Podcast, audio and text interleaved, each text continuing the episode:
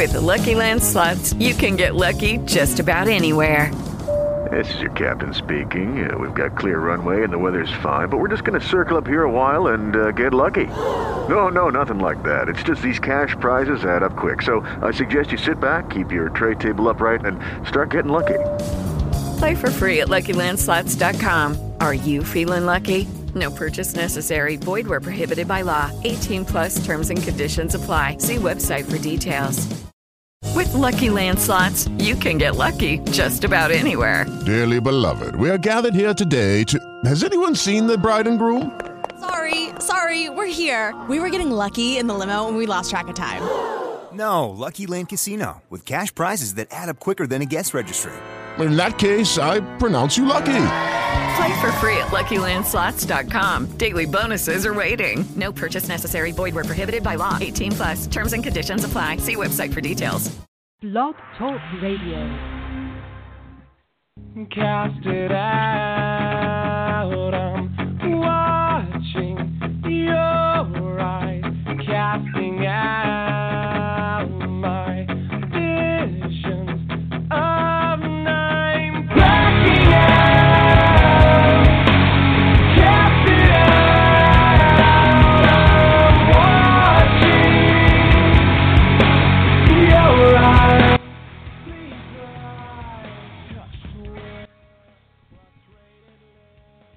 All right, everybody. How y'all doing? I want to thank y'all for tuning in to One Objective tonight. I'm your host, Josh Carter, and we got Keith Bush, buddy. How you doing?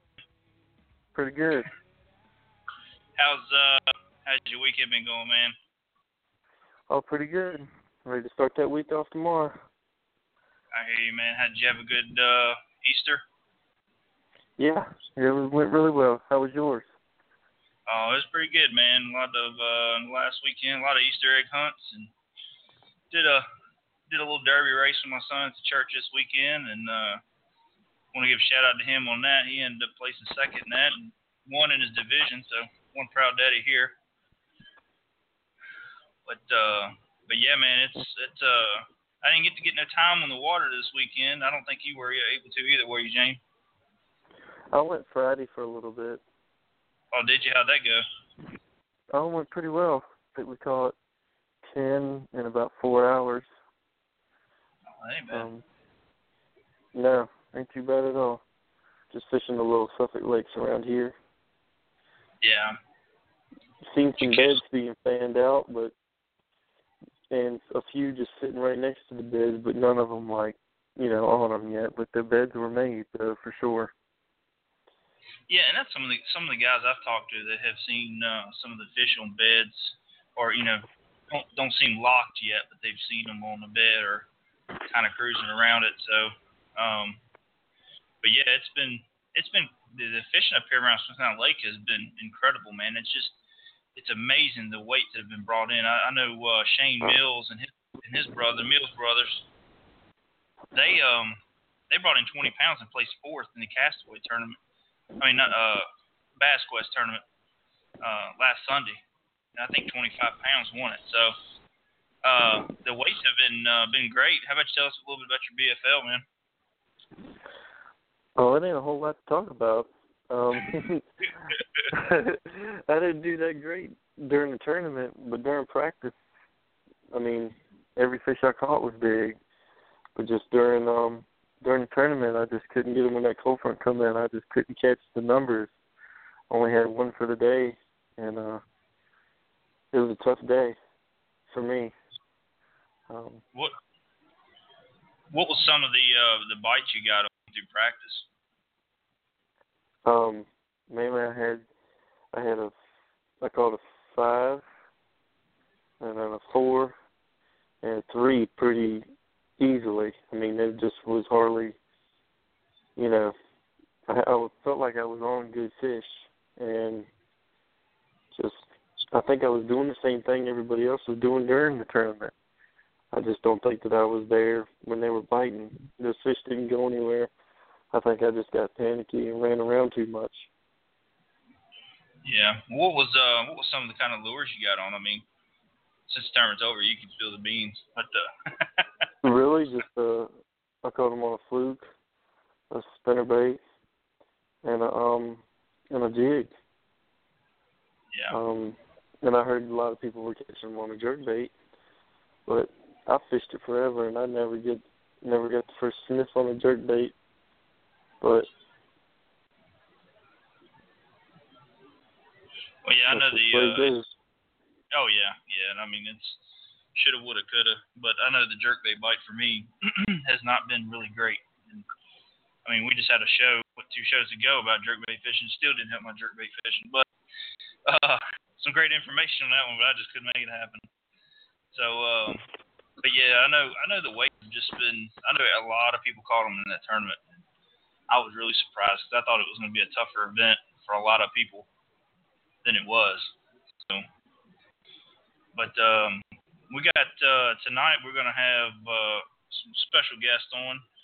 A lot of people around this area probably know them. We're gonna have Johnny Martin and Chad Green on, and they're gonna discuss about the F1 Tiger Bass and how the stocking's going and their fundraisers going, and because this whole stocking of this bass has been mainly on the anglers. The state is not helping with it at all. Because they don't want to invest a lot of money into it and it not take off. So they're going to let the fishermen do it. They got the permits, and they're going to let the fishermen do it and raise the money. And so far, they've been doing pretty decent with getting some of the money together. I know they're a little short maybe this time, but we're going to have them on here in a little while and kind of discuss that. And then we also got big news up here on the Potomac this weekend with a big rule change. Why don't you tell us a little bit about that, Jane? Yeah, up at the Potomac River, they're putting in regulations on the tournament fishing. They're actually putting certain areas that you can actually catch fish in on the Maryland side. On the Maryland ramp side, immediate restrictions were put in place for this on Piscataway, the Chickamauga, and Mattawoman creeks, which are some of the main creeks on the Potomac River, and those are catch and release immediately. And what I have heard though is in Mattawoman that it's going to be behind the boat ramp, so you can actually have fish in your live well going into the boat ramp. So you can, I guess, the boat ramp will still be usable, because if it's just catch and release only, I don't know if you could have your fish in your live well rolling in there for a tournament any other way. That would be one way just for them to get you, I think, if they didn't do it after the boat ramp. Yeah. But we did find out it's just in – Maryland kind of did this without saying anything to the other two parties, like D.C. or Virginia. So they don't have to go by the rules. You know, so if you if you launch from the Virginia side, most of those rules don't apply besides the catch and release areas. So that's why I'm hoping in the next couple of weeks we find out a little bit more of what's going to actually happen, because we got some big tournaments coming up there this year. And, you know, it could really affect them, because the elites have already talked about pulling out if they couldn't get the permits. So. Yeah. Well, hey, we'll discuss that a little more here in a little bit. I got Johnny Martin and Chad Green on the other line right now, so we're going to talk to them about this F1 Tiger Bass. All right. All right, Johnny Martin, Chad Green, y'all there? Yes. Yeah, I'm here. All right, guys, how y'all doing tonight? I'm doing good. Gotcha. Did Johnny, was you able to get out on the lake any this weekend and do any fishing, man? No, I wasn't able to get out there this weekend. Still trying to piece together what happened last weekend with it. Yeah, I think a lot of. Well, I say a lot of them. Some people are really getting them, but you know, and then again, you got the guys struggling right now. But Chad, was you able to get out any this weekend, do any fishing, man? No, I didn't get to go this weekend. I chose to work around the house, get some things done. That way I can fish for the next 3 or 4 weeks. Yeah, I understand that. Easter weekend and all that, it's tough to get out there and get on the water so much with the family and all that. But, guys, I want to just talk to y'all a little bit tonight about the and I'll ask each one of y'all questions to kind of mediate so we ain't talking over each other tonight. But just kind of talk about the stocking of the F1 Tiger Bass. And then after that, we'll kind of go in and talk about a lot of the weights here lately on Smith and, you know, just talk about what's going on with them. But, Johnny, if you just like to kind of go into a little, or either Johnny or you can pass it on to Chad and just talk about the F1 Tiger Bass and the stocking program that we got going on right now. Okay. Well, last year we stocked 10,000 last year, and hopefully, 85-90% of them made it. We're going to stock again in May of this year. We're still taking donations to reach our goal of $10,600 for this, and we're probably 3/4 of the way there now. I don't know the exact amount that we're at, but like I say, it's just one of those things that Dean Wood, he kind of headed it up, and Delane Lamb, the captain's quarters, and myself and Chad, we've been a part of it from day one, and just something that we talked about, our Dean and myself and Chad and Dwayne had kicked around and talked about, and Dean kind of took the reins and went forth and got all the permits and stuff for us, and it's kind of one of those things that you don't really want to say much about it until you know that it's going to happen. And we was fortunate enough to get it pushed through, and hopefully we're going to be able to make the fishery here a whole lot better than what it has been. Yeah, and, I know they wanted to do it with the weights going down, and then all of a sudden this beginning of the year the weights were just skyrocketed, but, I think it's just a phase that's going to probably pass through. Probably once summer hits, you'll start seeing a lot of the weights go down possibly. But, Chad, what all do you do with it? I mean, are you just helping, get some tournaments together, or have you helped with permits, or what's your role in? Well, I've been kind of a little bit in the background of things. Dean does a lot of leg work, and this has been a work in progress for quite some time, working with the game department, because they've known that the largemouth numbers have decreased steadily since 2001. We went through the LMBV virus, which started in 2011. I think that's why some of your weights are going up. Every lake that's been through the LMBV virus, they rebound better once they get through it, just like Bugs Island went through it and looked, what it's producing now. There's a lot of things that are playing a part in it. The striper population has a lot of effect on it, because your gizzard shad population is struggling in the lake because the numbers of stripers. So that in turn changes the way the largemouth, their feeding habits. They have to find other sources of food, the alewives and thread fins and whatnot. We do have a small forage of blueback herring in that lake. They've been there for a long time, but they just don't spawn very well, so they never did really take off like they did everywhere else. But the striper population, it definitely has an effect on the largemouth fishery.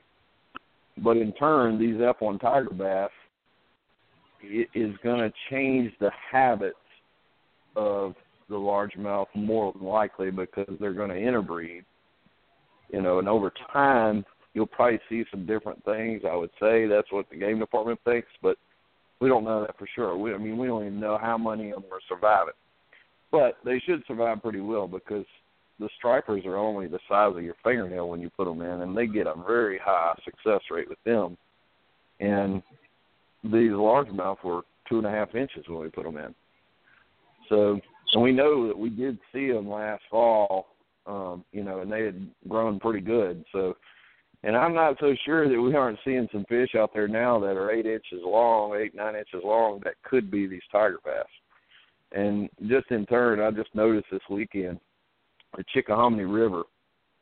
If you guys remember back I don't know if you fished the chick a lot, but years, 18 years ago, it was, a 50 fish a day place, and then it just died. Well, the F1 Tiger Bass are in the chick. I just saw this weekend, big fish on the chick this weekend was 970.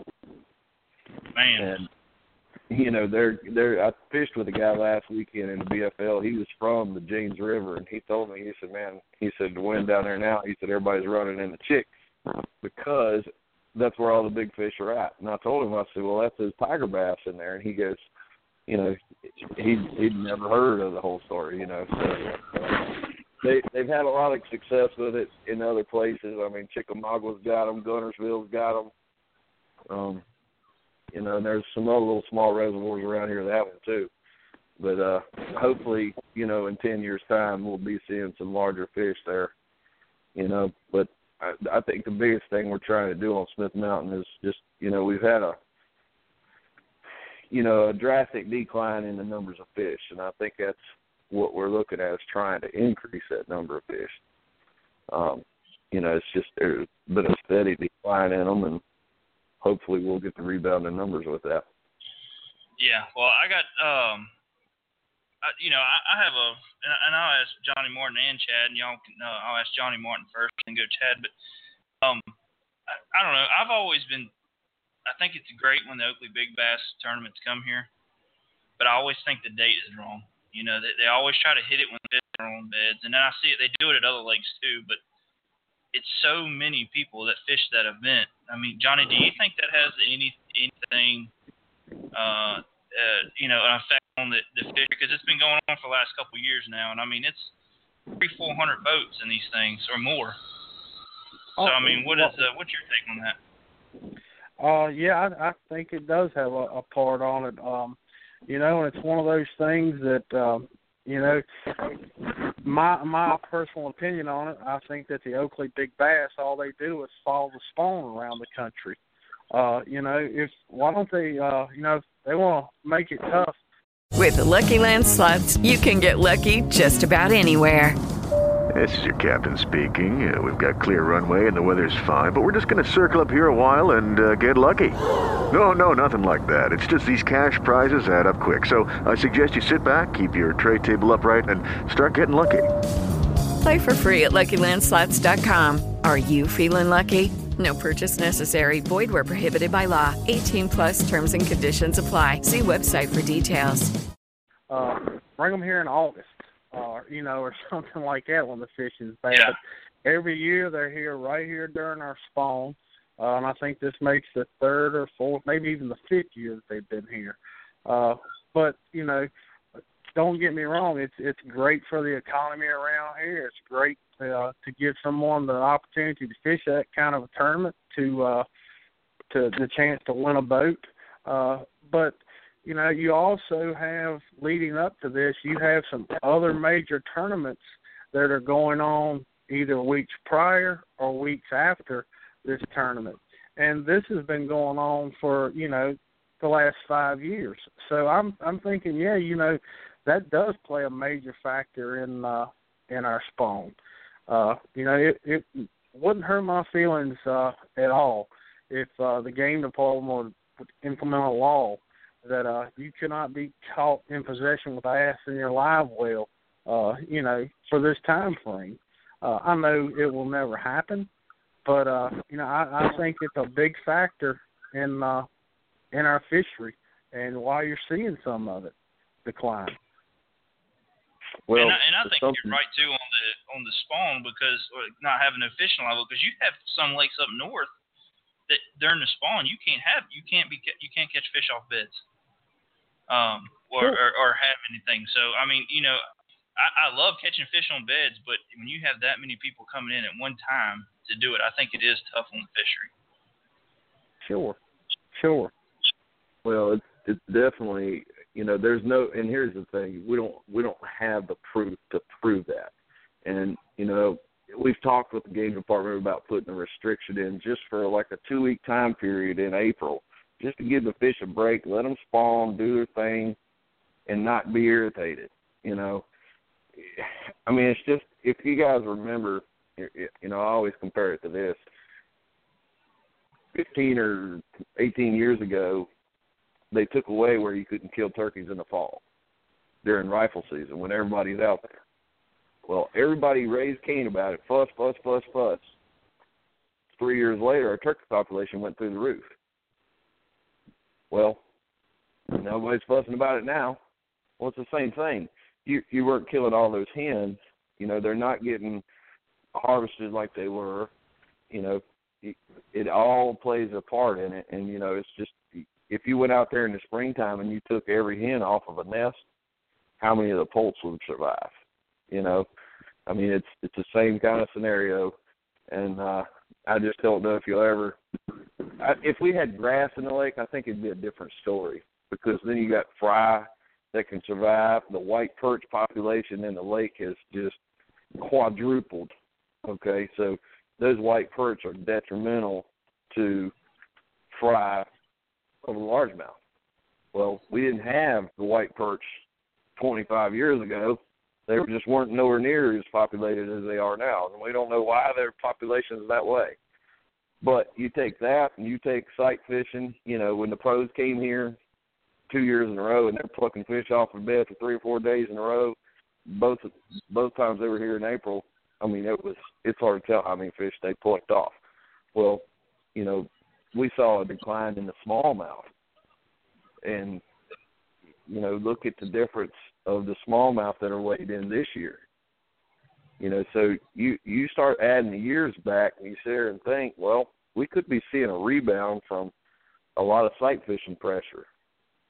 You know, there's really no definitive answer that's in concrete. They've never done a study on it, so they don't know. But, you know, if you get into like Gaston or Bugs Island where the fry have tons of places to hide, you've got tons of cover in the lake.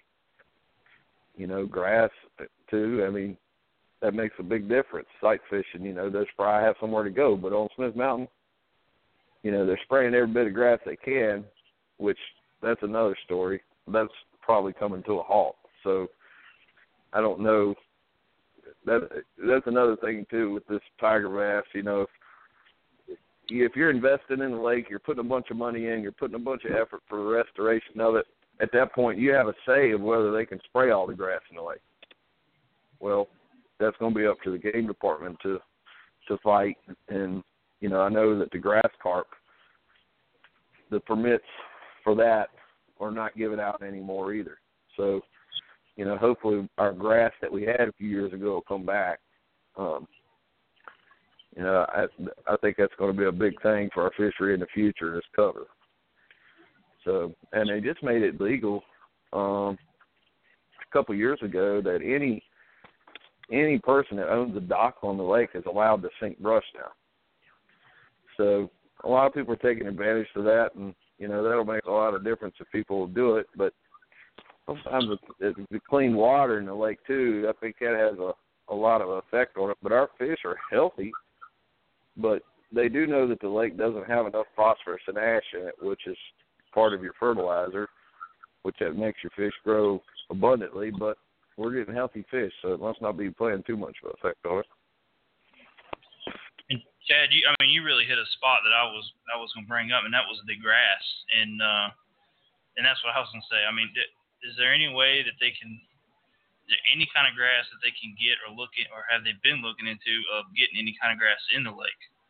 That doesn't maybe produce quick, like, you know, you got the grass down in Gaston. I mean, that stuff just grows quick and produces quick, but do they have anything that doesn't spread like that? Well, what they're looking for is, you know, what they call friendly grasses, and it's invasive grass. So hydrilla milfoil, coontail, all that stuff they consider to be invasive. So they're probably still going to be able to control that, but all like your curly leaf pondweed, which used to be a big thing in the lake, that stuff is more or less, it's not as hazardous or whatever they want to call it, but that's one of their battles that they're going to try to curb because, it's been about 3 years ago, they put the grass carp in the lake. Well, the grass carp are all sterile. so they can't reproduce. So once they eat all the grass, they die. And the game department issues the permit to Tri-Counties, which is who controls the spraying of the lake and the grass control. They're given that permit. Well, they wouldn't reissue the permit to them anymore. So, and as far as I understand, I don't think they're going to be able to get another permit, because something along the lines about where they sprayed the grass in a state park area, that grass that's what mostly was curly leaf pondweed, and it's not an invasive grass, and it's on, in the state park area, and they went in there and sprayed it. So I know there's some controversy between them on that, and I'm not sure exactly all the details or what's going to come out of it, but so I don't know. But I know there is in the future some works on that too. That's part of this whole tiger bass stocking thing. We got to get the fish in there. We got to prove that they're growing. We're having success with it, and then they can say, okay, we have an investment on this lake.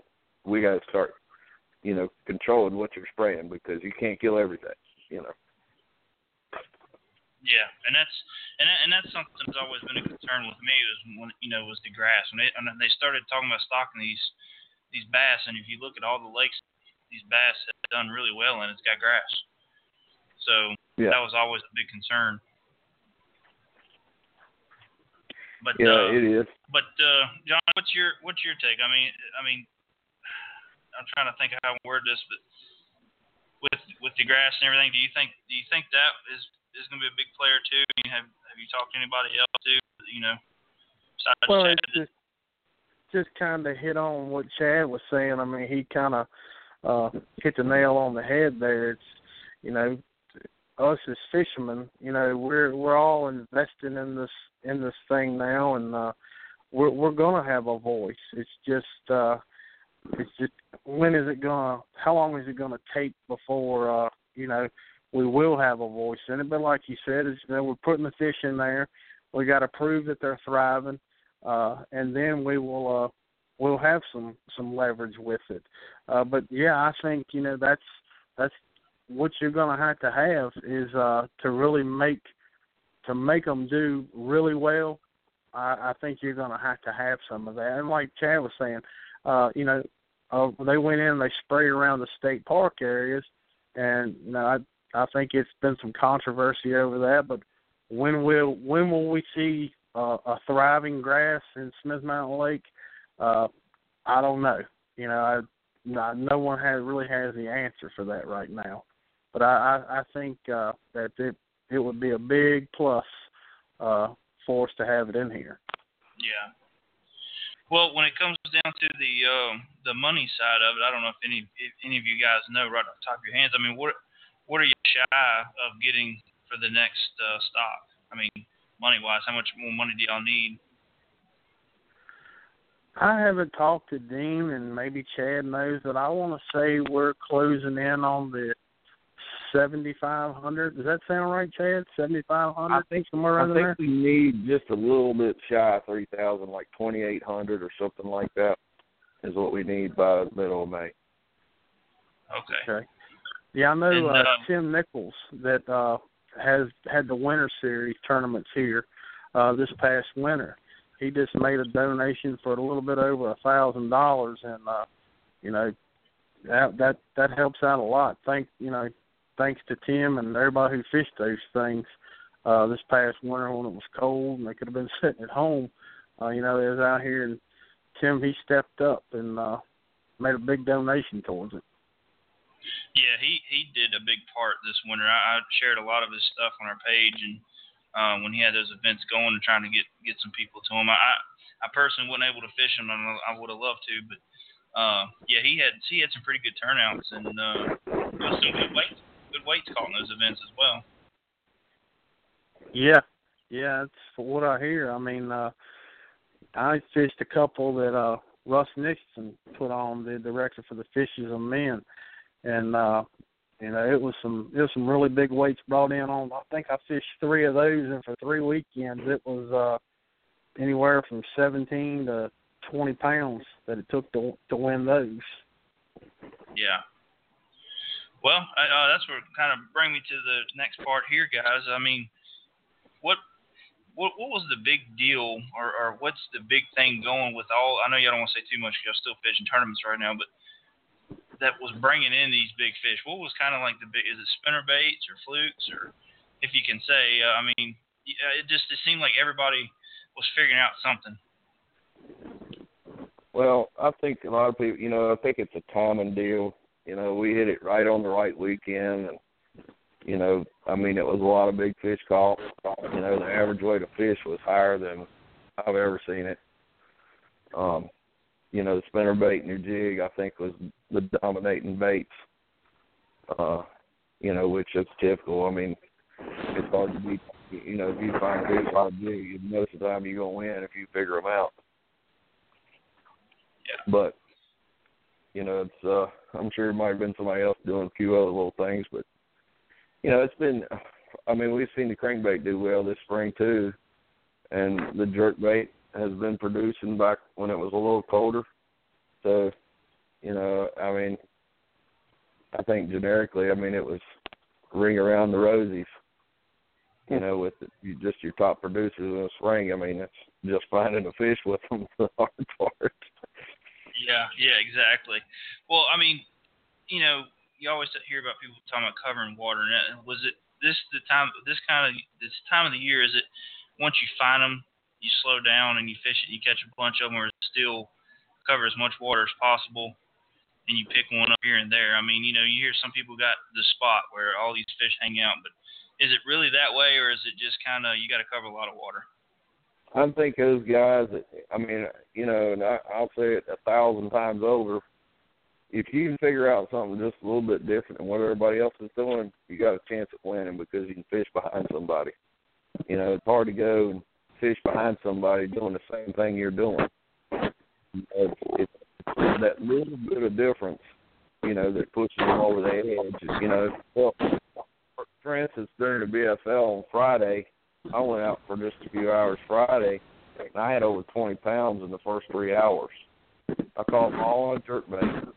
You know, it was bluebird skies or what was freaking in out there. I quit fishing. I said, tomorrow in the rain and the wind, it'll be better. Well, you know, I mean, I didn't have it 14-something. I lost a good fish, probably what should have got me up there 17, 18 pounds. But it's just a fish change, you know, and just figuring out what happens to those fish. These fish around here, they change like a book.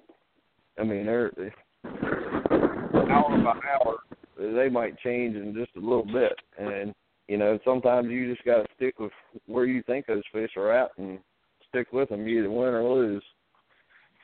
But, you know, it's, what was it, Johnny? We fished Sunday, didn't have but 11 pounds or something. We fished around fish, you know. And here everybody comes in and got 18, 19 pounds, and we're scratching our head. Going out in the world. Yeah, we're sitting there looking at each other going, man, this is a tough day, you know. And then they come in, well, I think it was 5 bags over 20 pounds brought in last Sunday. And like I say, it's still scratching your head on what in the world, what went wrong. But as far as what you was talking about, Josh, I mean, me and Chad's been fishing some stuff this year, and it's one of those things that, you know, I don't think but maybe once or twice that we've caught multiple fish out of, say, a really small area. You know, it's one of those things that you kind of pick up a fish here and you go try to duplicate it, fish something similar. Sometimes it works, sometimes it don't. But as far as with the Lucky Land Slots, you can get lucky just about anywhere. This is your captain speaking. We've got clear runway and the weather's fine, but we're just going to circle up here a while and get lucky. No, nothing like that. It's just these cash prizes add up quick. So I suggest you sit back, keep your tray table upright, and start getting lucky.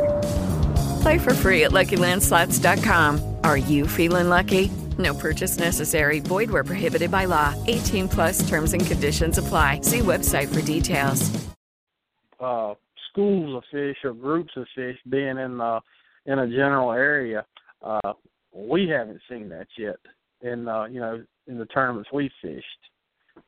Well, that goes back to some of your numbers deals. You know, I remember 15, 18 years ago when I first started fishing, you had places you pull up and throw a jerkbait and catch 15 or 20 fish in one spot.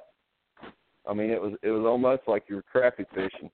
I mean, I'll never, you know, you'll never see that day again here, I don't think. But well, I know.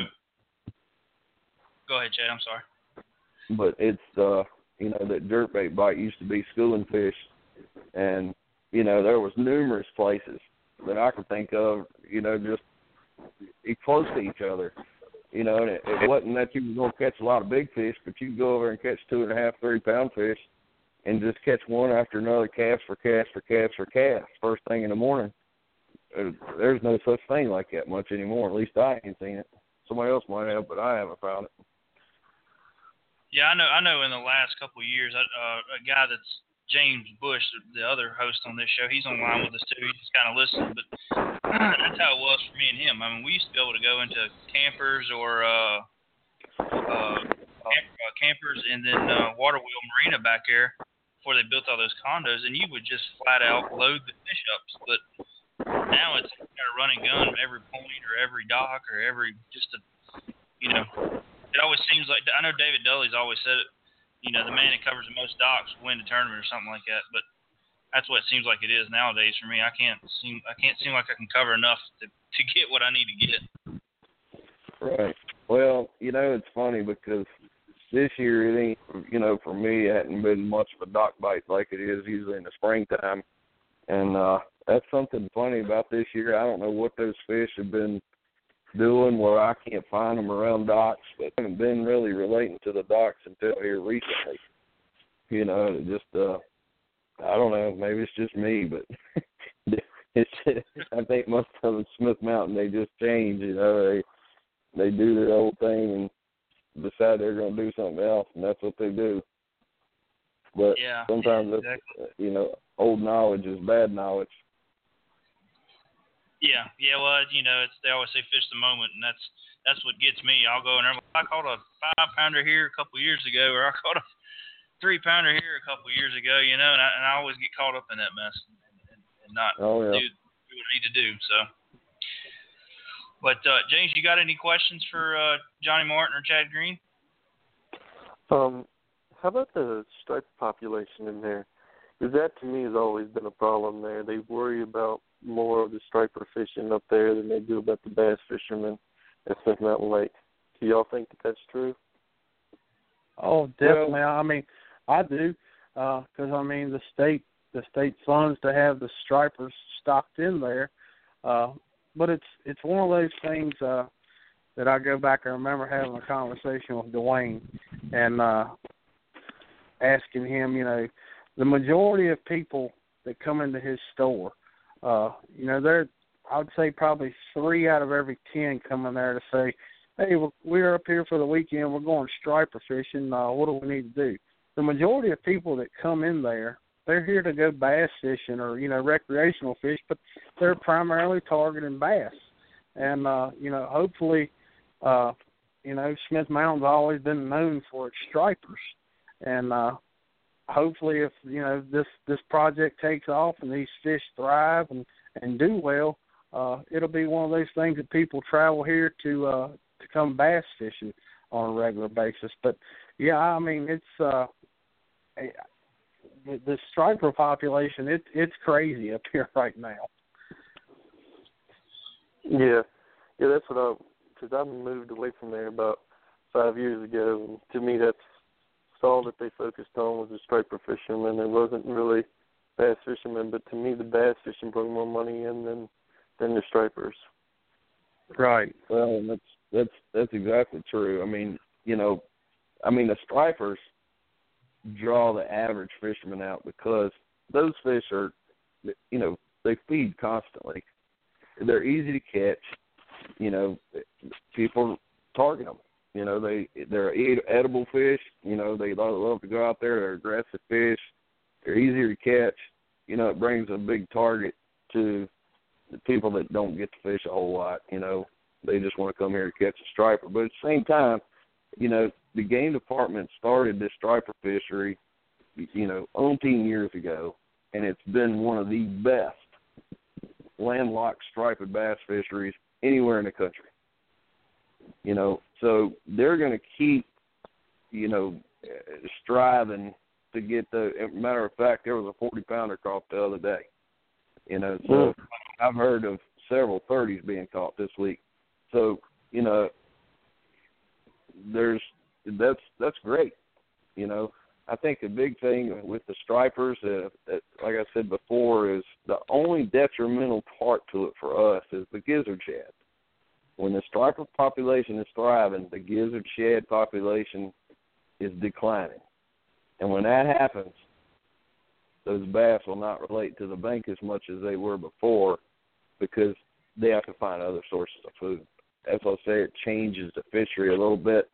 And the fish that are in the lake, you know, the numbers are not there like they used to be, you know, by far. But, you know, the striper fishery, I mean, it is a good thing. You know, it brings a lot of people here, keeps a lot of people. People make their living on this lake striper fishing, you know. But the bass fishermen bring a ton of money here too. So it's kind of a happy medium thing, you know, where do you put your money? Well, the bass, is the state ever going to pay for stocking bass in a lake it's supposed to reproduce on its own? Probably not. But they'll pay for something, you know, to build, hey, this is what we have in Virginia. You know, that's what they're looking at.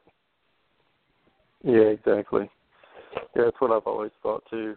They're not going to ever get rid of it because of that's what the lake is known for. But it would be nice for it to be known for both instead of just one.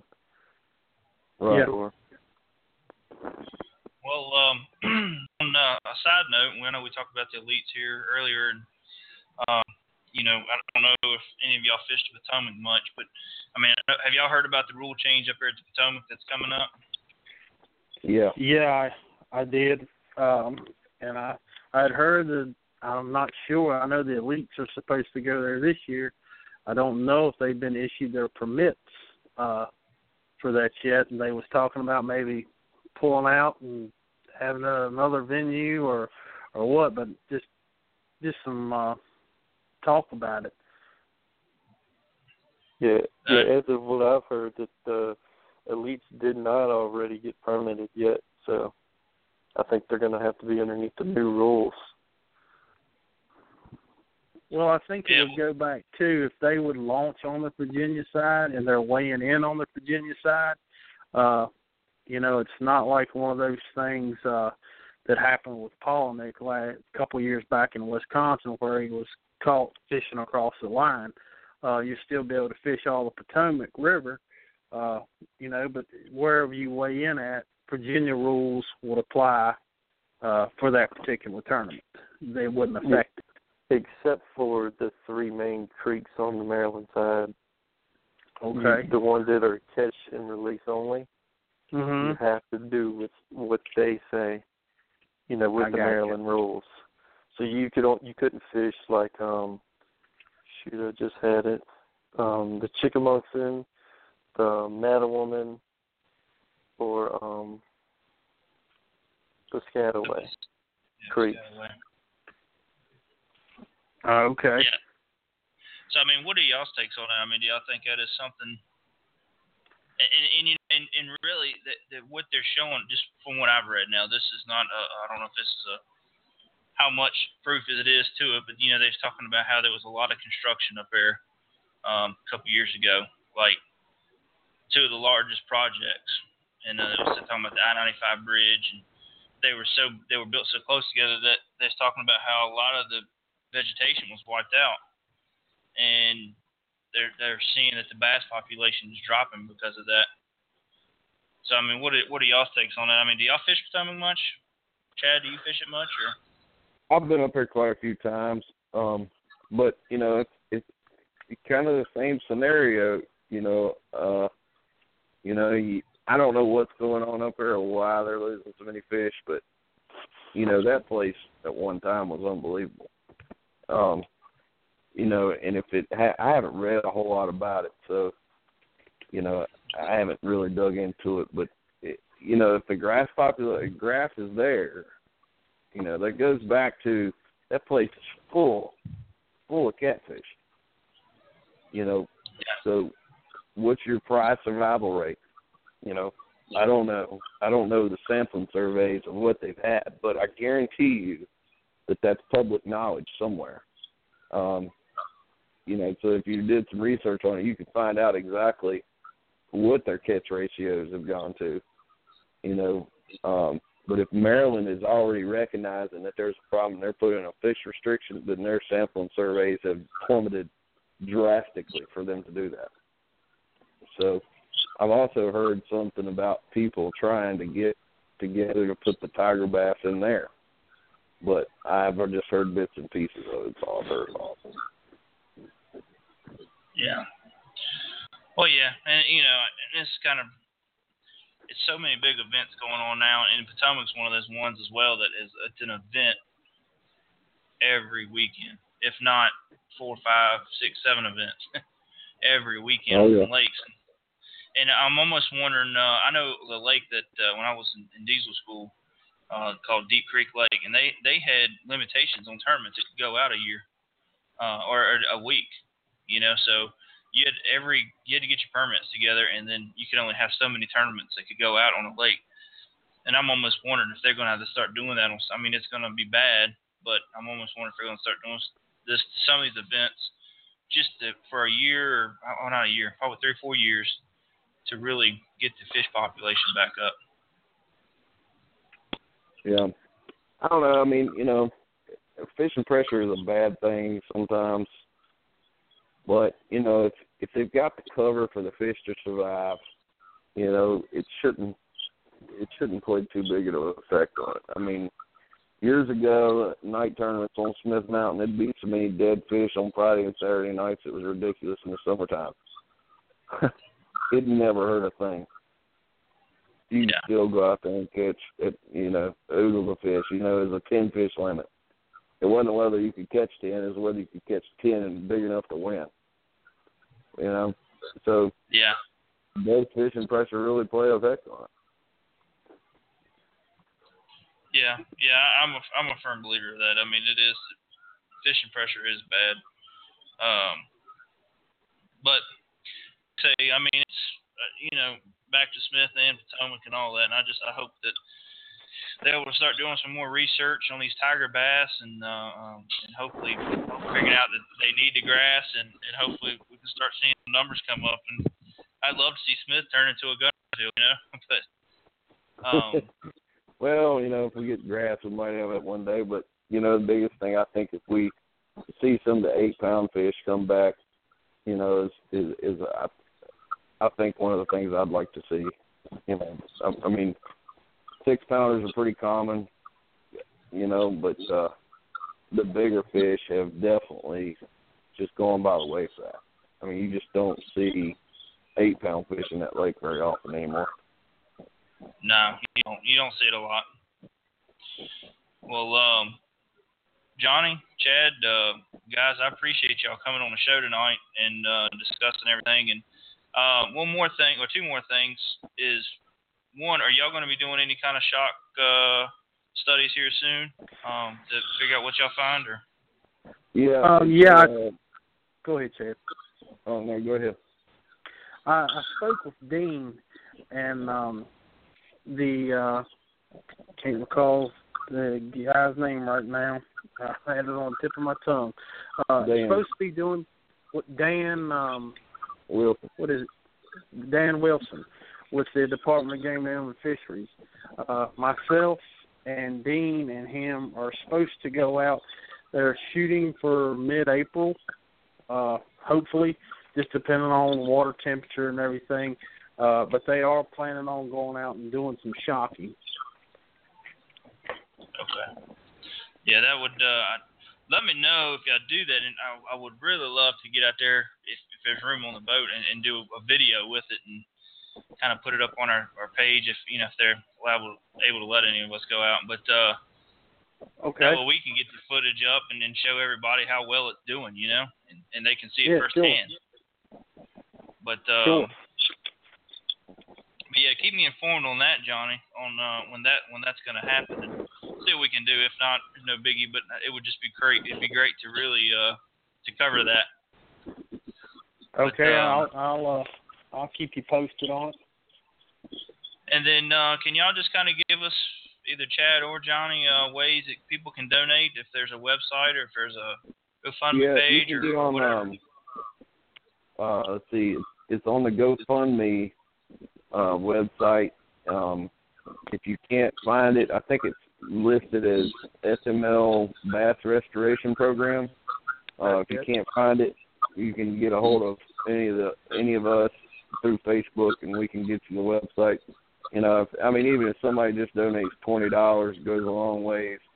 I think that's one of the things that concerned me more than anything is the people that have donated the money are people that are not from around here. We've had money come from out of state, from all kinds of places. And you get a local tournament and you go around and you tell guys, hey, $10, $20. Nobody donates a dime. But, you know, I think it's just a little concerning sometimes because these are people that fish this lake week in, week out, and a lot of them don't even put $10 in. Yeah. You know? I mean, it's you take away from the fishery every time you go out there, and it's time to put a little bit back. And I know some people have been a little upset with the whole stocking program. They're, you know, uneasy about it and whatnot. But I can tell you this. These guys, those biologists, they know what they're doing. And if they thought for 1 minute that it was going to affect this fishery, they wouldn't be doing it. The reason they're doing it is because they know its effectiveness. They've been doing this for 12 years in other places. So, you know, we need to support the fishery and support the stocking program as much as we can, you know. Any donations would be great. All right, and then do y'all know any other tournament? Johnny, I know you did one last year. You probably did more, but I fished in one last year that you did. I mean, y'all have any more tournaments that you're going to come up to do a fundraising event for that? Well, we're getting close now to having to place an order and stuff, or to pay for them. Me and Chad have kicked it around that we need to kind of maybe have one last push and have a little tournament here. The thing you're going to run into now is just finding an open weekend to be able to have one, because, Josh, you know how this place is. I mean, it's kind of like Potomac. You can go to just about any dock around here, public dock or marina, on the weekends, and you can find a tournament. State park. Yeah.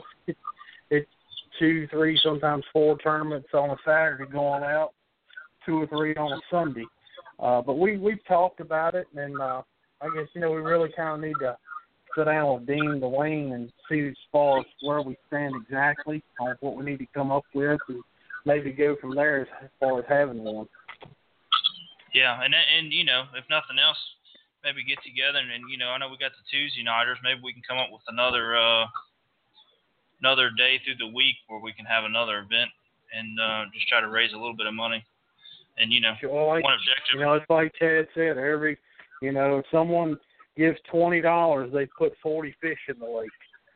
You know, instead of looking at it in big numbers, it breaks down to about 50 cents a fish. And, you know, $20 puts 40 in here. So, every donation is a big help. Okay. Well, Johnny, Chad, I appreciate everything y'all doing, man, for this area, and I hope to have y'all back on the show again. I appreciate y'all coming on tonight. Thank you for having me. Yeah, thank you for coming on. You're welcome. All right, guys, well, get with me, and we'll do a follow-up here in the next maybe around May or so, and then we'll see what we'll find out from the shocking and all that. Sounds good, Josh. Okay. Thank you again for having me. Yeah, man, appreciate thank y'all. Okay, see you. Bye-bye. Bye.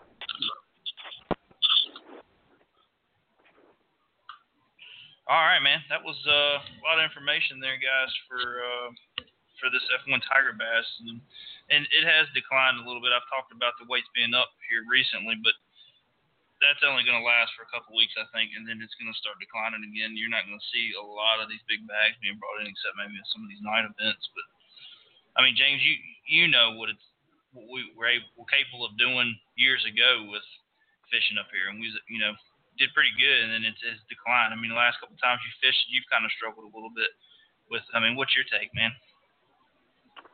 Yeah, this mountain's a different monster anyway. I think mainly if they can get the population up where it needs to be, but you just gotta get the grass in there. Like they're saying, I mean, I really think that would make it the ultimate fishery. I mean, I think it would be good for everything. It helped the striper fishing and it helped the bass fishing because all the bait fish. To me, that would just make it the ultimate.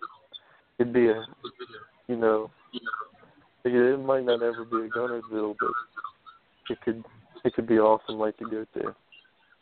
Yeah, exactly. And I mean, it could, on Bassmasters list, I can't remember where it was this time of year, but I think at one time it was one of the top 25 lakes in the country.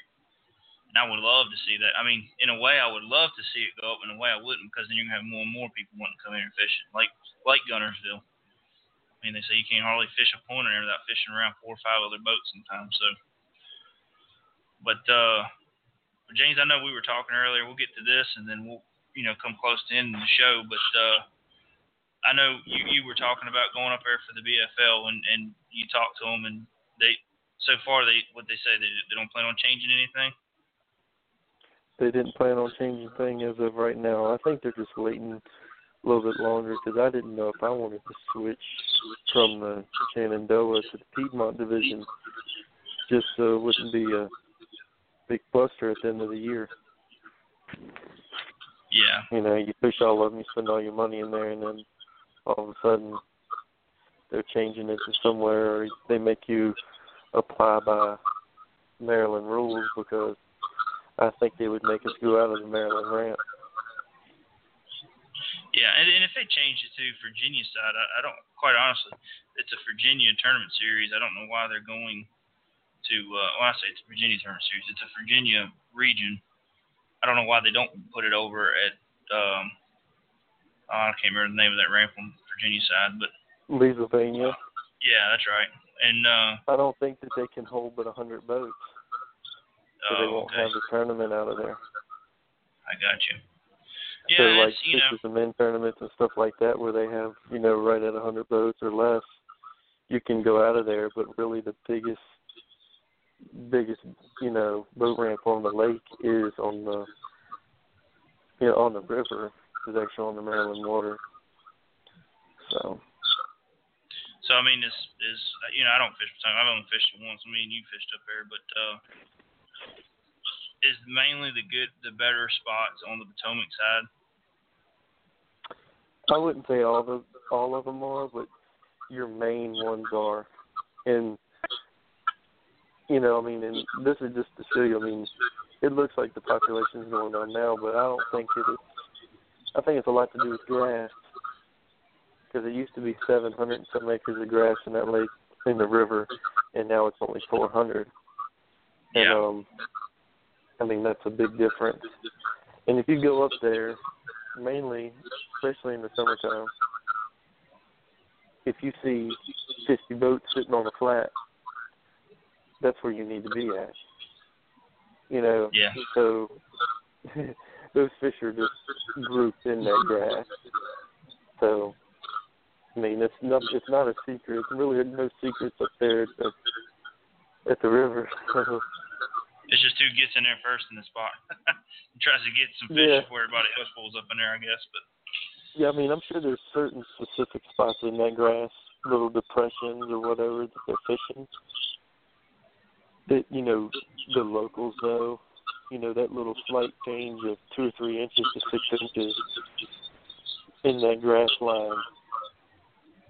That's where they're catching some of those fish, and the locals know exactly where to go into that spot. Oh, yeah. Which fishing Smith Mountain, you don't see depth changes of 6 inches. You don't even pay attention to.